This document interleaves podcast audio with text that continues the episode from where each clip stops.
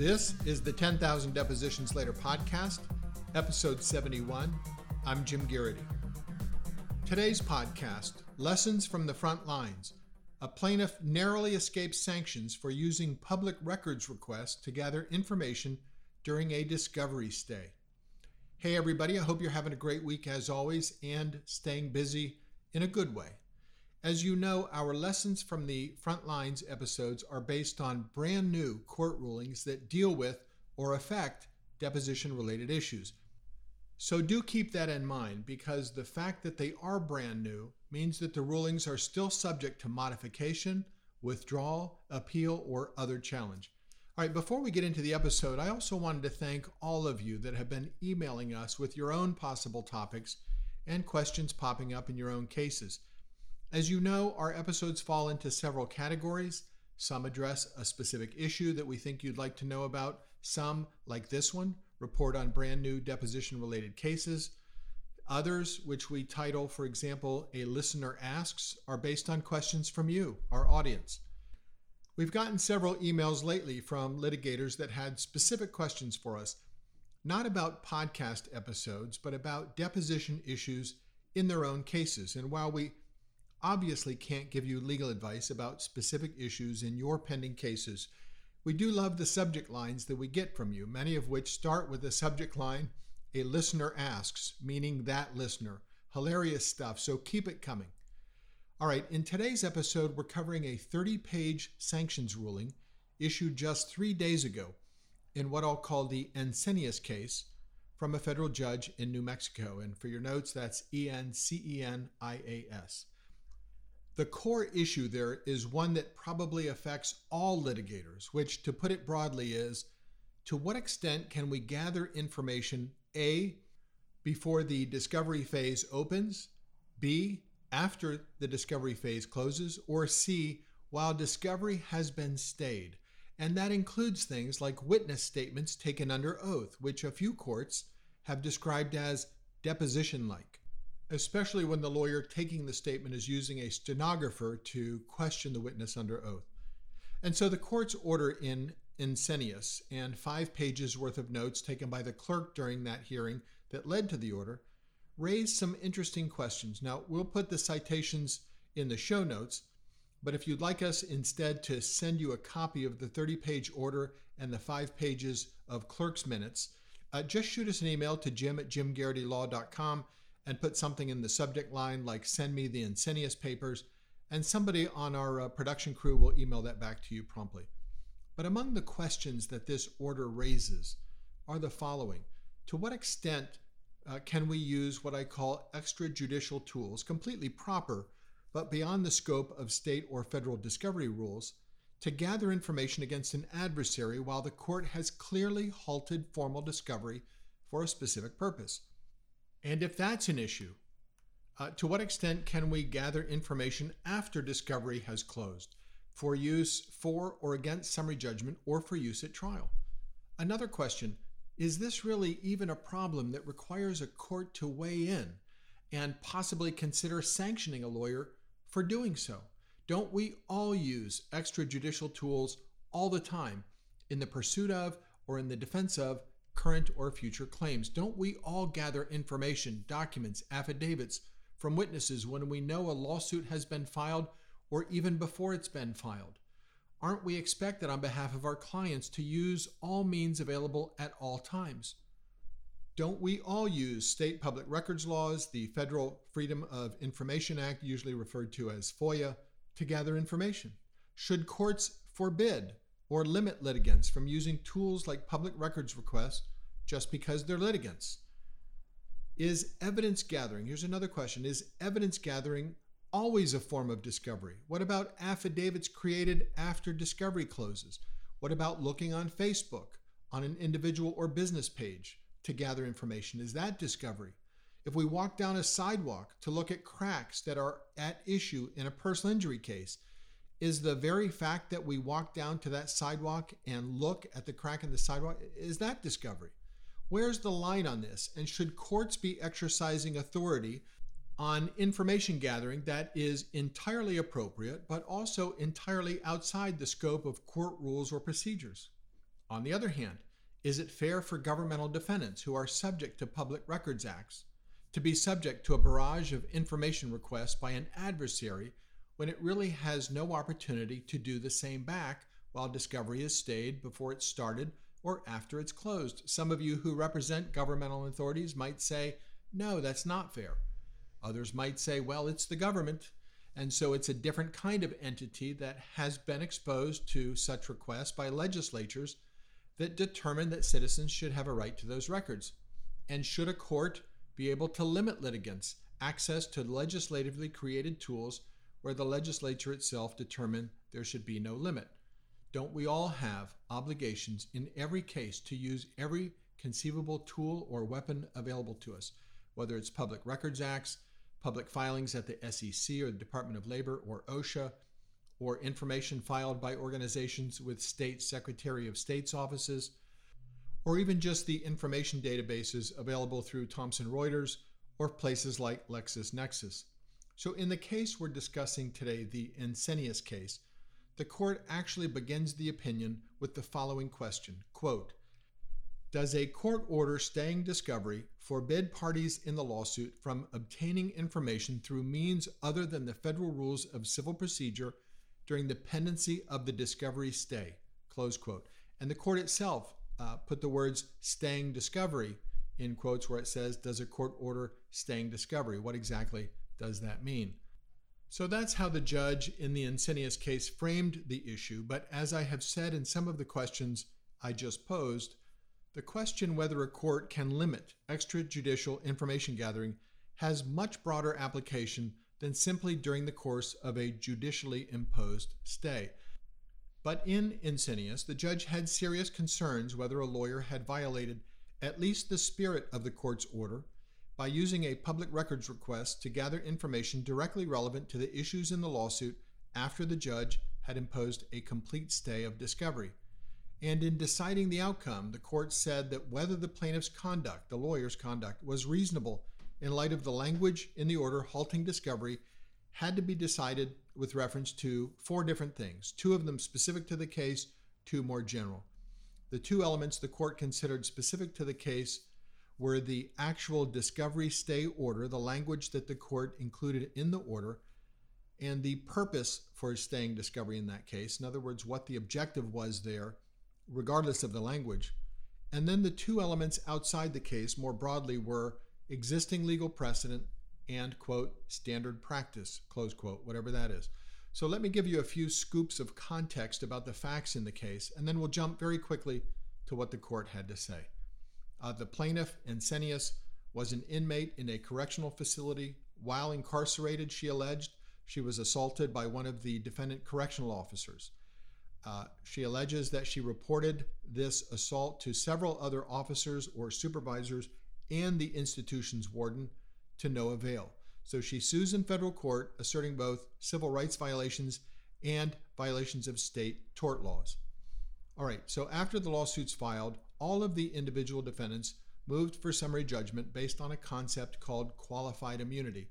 That's a very common exit door for law enforcement officers of every kind who are accused of violating someone's constitutional or statutory rights.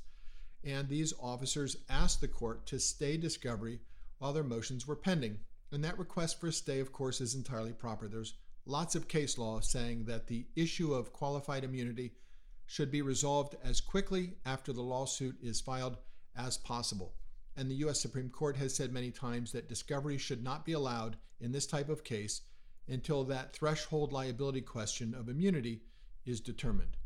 Uh, the plaintiff, for her part in this case, said, Look, there shouldn't be a ruling on the summary judgment motions, however you slice it, until we have a chance to gather a bit more information, saying, Look, at least some of these motions are based on factual detail unique to this case. So they are not motions based purely on bright line legal principles. They're based to some extent on the facts of the case. And the plaintiff says, under the summary judgment rules, the court has the power to allow the plaintiff to gather some information to oppose these early filed motions. Again, entirely proper and a common argument in response to early summary judgment motions in many cases, state and federal. The plaintiff here is essentially saying, Judge, look, The defense is presenting factual matter in support of these motions, and we ought to have a crack to do at least some limited discovery to put together our opposition papers.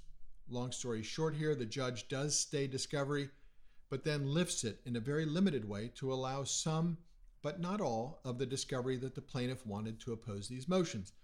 And in lifting the stay, the judge set a short deadline to complete that limited discovery, following which the stay would again take effect forbidding any further discovery until the qualified immunity summary judgment motions were resolved. So the court did allow some limited discovery. I think some requests for admissions, some interrogatories, but the judge did deny requests for certain specific depositions.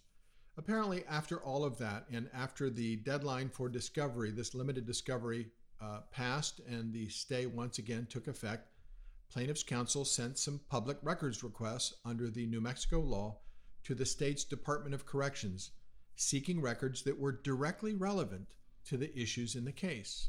What happens next? Well, one of the individual defendants moves for sanctions, saying, look, serving these public records requests was a clear violation of the court's order halting all discovery. The Department of Corrections is a party to the case, and the public records request specifically sought information that bore on the issues.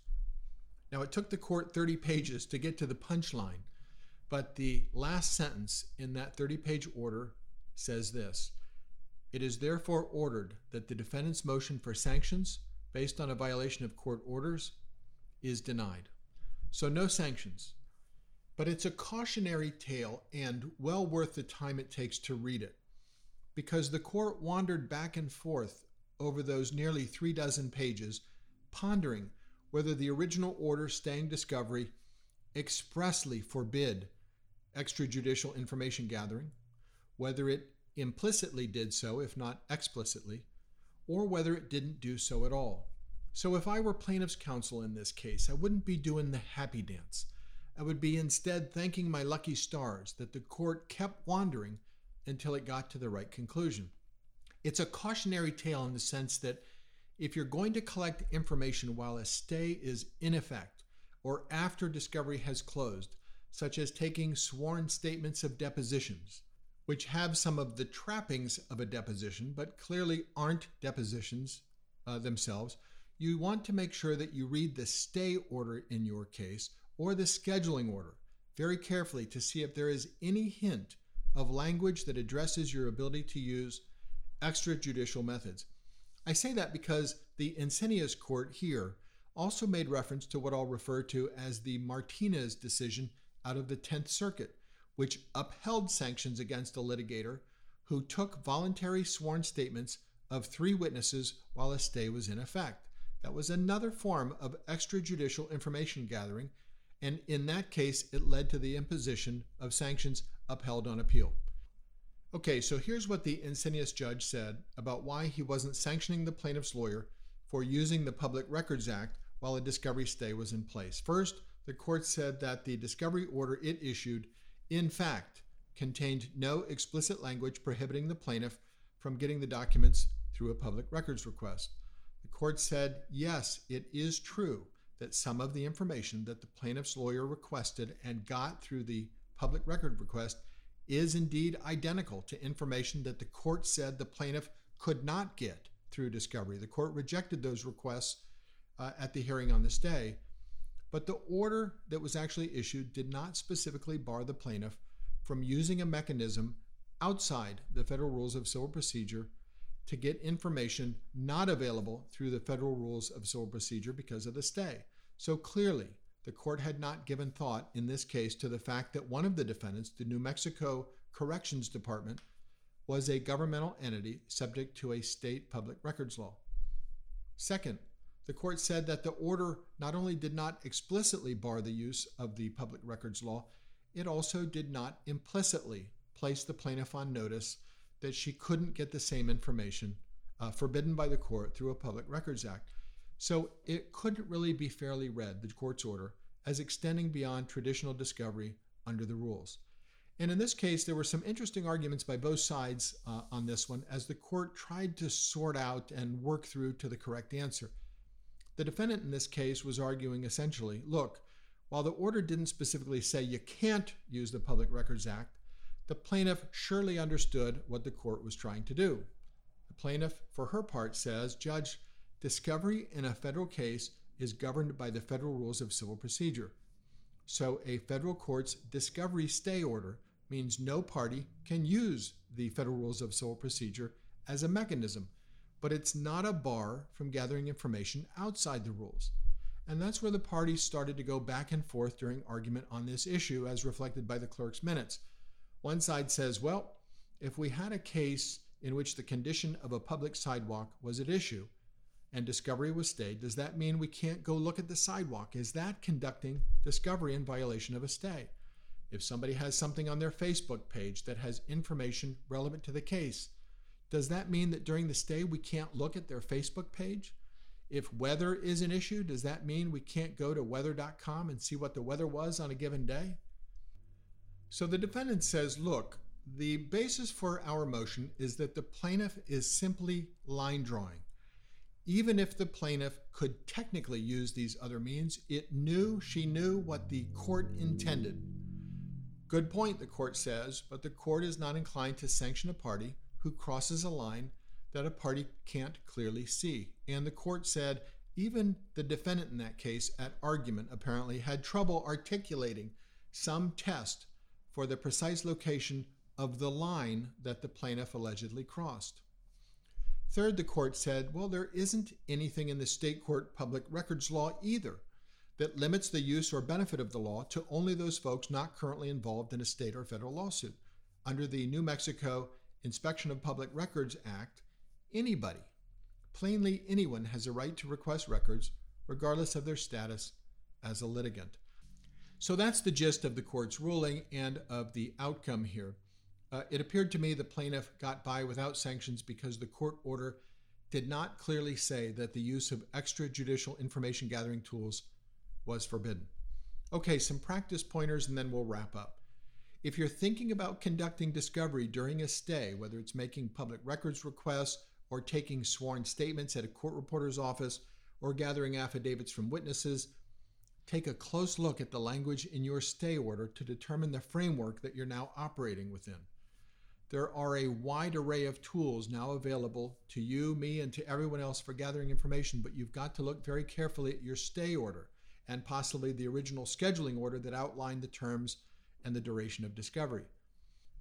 If you're seeking or opposing a stay at this moment, give thought as to whether and how you want to raise the issue of extrajudicial discovery with the opposing lawyer or with the court, or whether you determine that your interests are better served by letting sleeping dogs lie in terms of explicitly raising that issue and getting a direct ruling on the issue. Also, take a close look at the reasoning in the Encinias order, the one issued three days ago, because it has lots of reasoning in that that your court might use on the same issue. I also want you to take a look at the five pages worth of clerk's minutes in the Encinias case. We've got the information in the show notes that you'll need to find that on pacer.gov. But as I said earlier, if you can't find that or you just don't want to, shoot us an email to jim at jimgarritylaw.com and someone on our production staff will email you a PDF of the Encinias order and the clerk's minutes. But those clerk's minutes reflect in great detail the arguments made by both lawyers and the questions and the thoughts being posed by the judge as the court was considering how to resolve this issue in that case. So the notes, the clerk's notes in that case, are a great tool for seeing how the judge here uh, was kind of thinking out loud about how this issue ought to be wrapped up. And then lastly, take a look at the Martinez case in the 10th Circuit. That's also cited in the show notes. That's the case that the judge here referenced, where a lawyer took voluntary statements from witnesses while a stay was in effect.